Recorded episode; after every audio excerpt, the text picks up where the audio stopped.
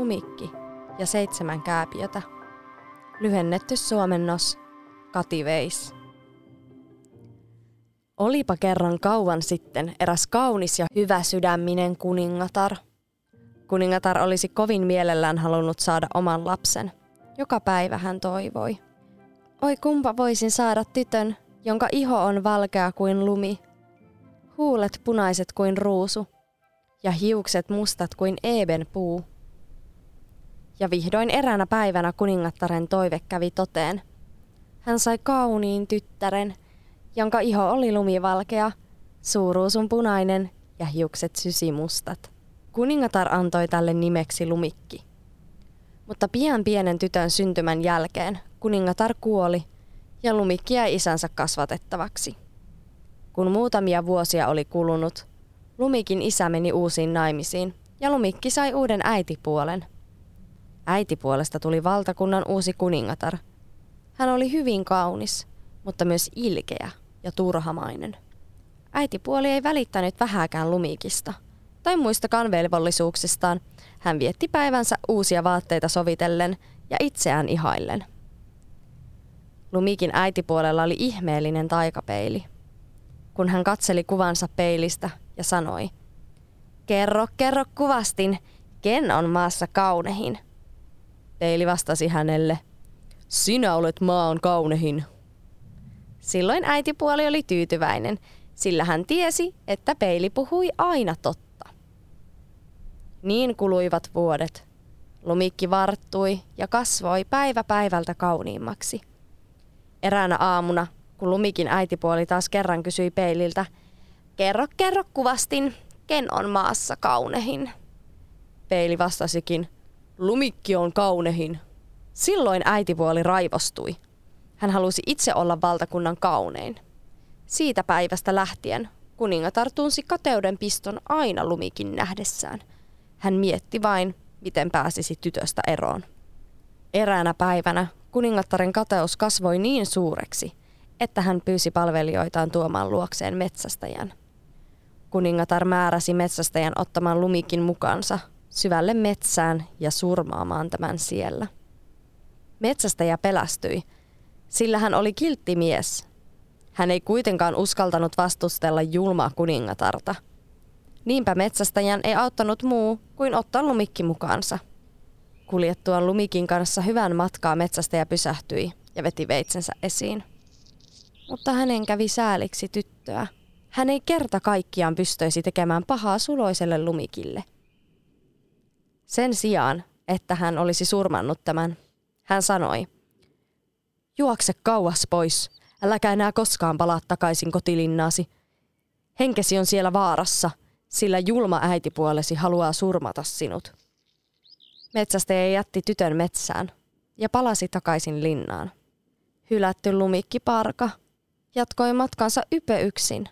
Hän oli peloissaan ja surullinen, sillä hänellä ei ollut enää kotia, eikä ketään, joka olisi hänestä huolehtinut. Vähitellen ilta alkoi hämärtää ja lumikkia alkoi väsyttää. Hän jatkoi matkaansa metsän halki, kunnes kaatui maahan lopen uupuneena – Silloin hän näki puiden lomassa pienen soman mökin. Lumikki käveli mökin luo ja koputti sen ovelle. Kun kukaan ei vastannut, hän avasi oven ja astui varovasti sisään. Mökissä oli siistiä. Pöydällä näkyi seitsemän pientä lautasta sievässä rivissä. Makuhuoneessa oli sijattuna seitsemän pientä sänkyä. Lumikki maistoi varovasti pöydällä olevaa ruokaa ja nukahti uupuneena yhteen sijatuista vuoteista – Mökki kuului seitsemälle kääpiölle. Myöhään illalla nämä saapuivat takaisin kotiinsa. He huomasivat heti, että joku oli vierailut mökillä. Yksi kääpiöistä kysyi. Kuka on istunut minun tuolillani? Toinen kysyi. Kuka on syönyt minun lautaseltani? Kolmas kysyi. Kuka on haukannut leipääni? Neljäs kysyi. Kuka on juonut maitoani? Viides kysyi. Kuka on käyttänyt minun haarukkaani? Kuudes kysyi. Kuka on käyttänyt minun veistäni? Mutta seitsemäs sanoikin. Joku nukkuu minun sängyssäni. Toiset kääpiöt kiiruhtivat katsomaan kutsumatonta vierastaan.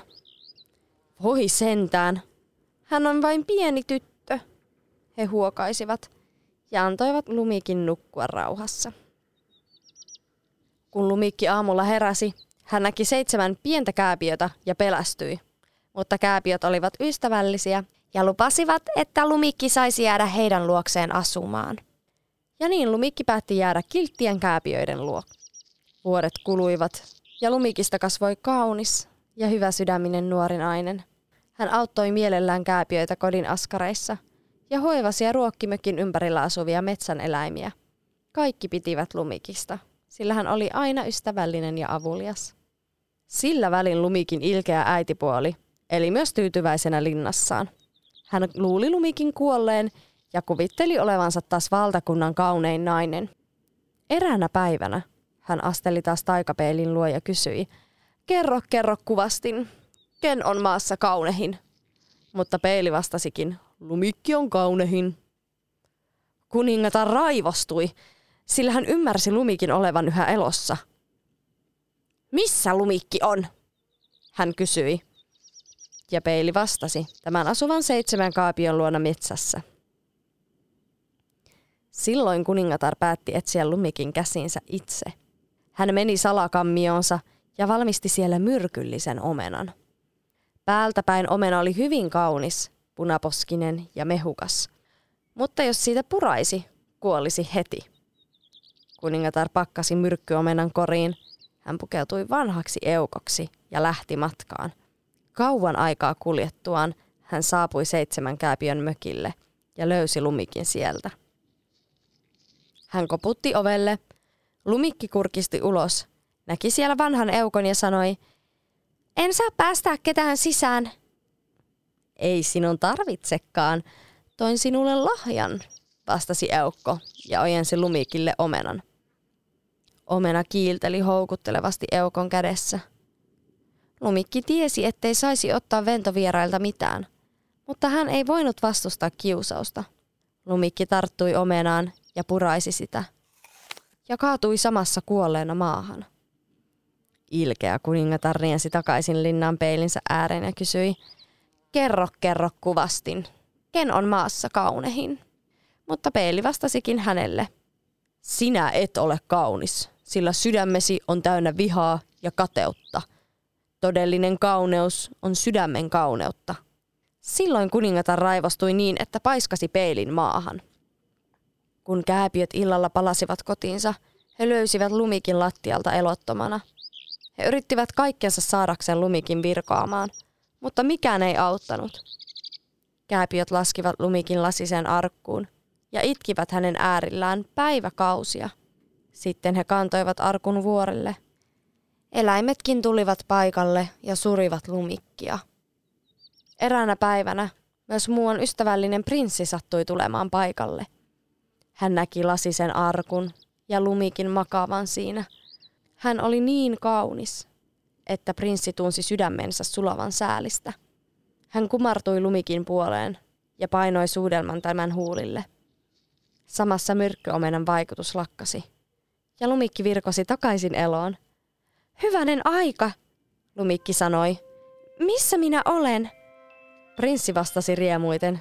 Sinä olet minun luonani ja kerrottuaan mitä oli tapahtunut prinssi sanoi Lumikille, lupaan rakastaa sinua enemmän kuin mitään muuta maailmassa. Niin Lumikki seurasi prinssiä tämän kotilinnaan, ja he elivät yhdessä elämänsä onnellisena loppuun asti. Sen pituinen se.